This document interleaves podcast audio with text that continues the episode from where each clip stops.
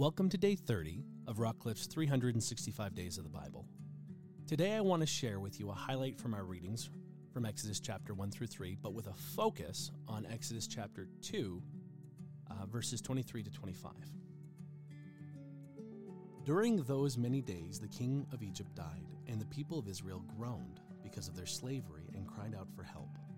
Their cry for rescue from slavery came up to God, and God heard their groaning and God remembered his covenant with Abraham, with Isaac, and with Jacob. God saw the people of Israel, and God knew.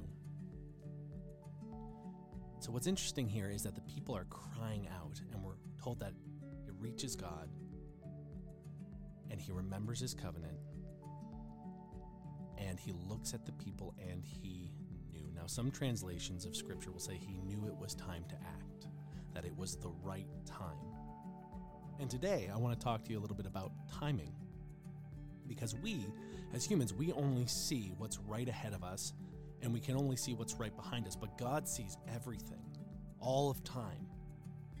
Right? He, he, he, he doesn't have tunnel vision, he has an overhead view, right? It's like when you're driving down a road, you can only see where the road is going right? But if you were in an airplane looking down on it, you could see how the road branches off and all the different places it could go. You could see the beginning of, of the road and the end of the road. And that's how God kind of views time. And so it's not that he didn't want to activate right away. It's God knew that there was going to be an ideal time. And sometimes for us, we go, but what about my ideal right now? What about what's good for me? And our faith is not so simple. Now, God loves you and God wants to bless you and God wants to look after you and God's forgiven you, but His thought is also for everybody else as well. And so, what we see here is that God picked the right timing, and we can actually find out why in Genesis chapter 15, verses 13 to 16. Because He told Abraham, Your people are going to be slaves for about 400 years. And let me just read it for you. The Lord said to Abraham, Know for certain that your offsprings will be sojourners in a land that is not theirs, and will be servants there, and they will be afflicted for four hundred years. But I will bring judgment on the nation that they serve, and afterwards they shall come out with great possessions. As for yourself, you shall go to your fathers in peace, you shall be buried in a good old age. And they shall come back here in the fourth generation, for the iniquity of the Amorites is not yet complete.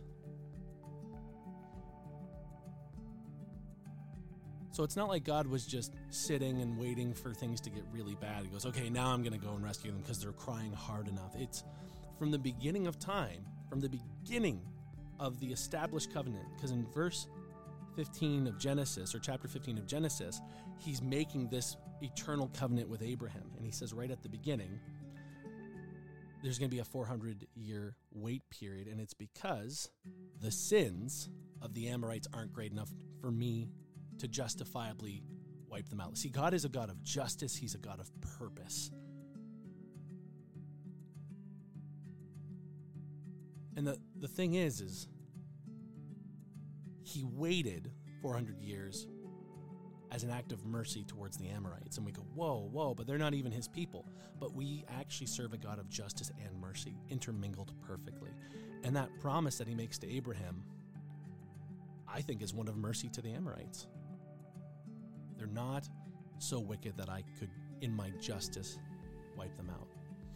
But then we're also told that during this time that Israel is growing into a mighty, powerful nation. And when they do leave Egypt, as we'll be reading later on in Exodus, they leave with so much, but they also leave with this assurance that their God is powerful, that their God can answer prayers, that their God is stronger and greater than any other supposed God of any other culture. Because he works in power. And as we get through more of Exodus, there's going to be some amazing moments that, that we can bank and reflect on.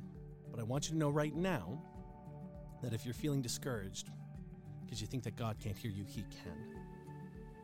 He knows you and He sees you. And the question is, is during this time, during this season of waiting, during this time where you feel maybe stuck, are you going to trust in His promise? Are you going to trust that He will bring you to a better place? Are you going to trust, even if it's longer than you'd like, that you will see the promise that He's given you? Because these moments of waiting are just that. They are periods where our trust and our faith can grow and be built if we let them.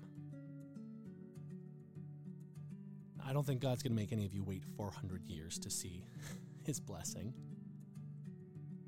But I hope that you'll trust him in this season, if you are in a season of waiting, that his goodness will come. And the season of waiting might be that he's preparing a place, or he's preparing a situation, or he's preparing the hearts of people. It might be that he's showing mercy to others in your life. Trust him, his timing, and his way. May you be encouraged by the word and built up in spirit. Join us tomorrow as we look at another highlight from our daily readings.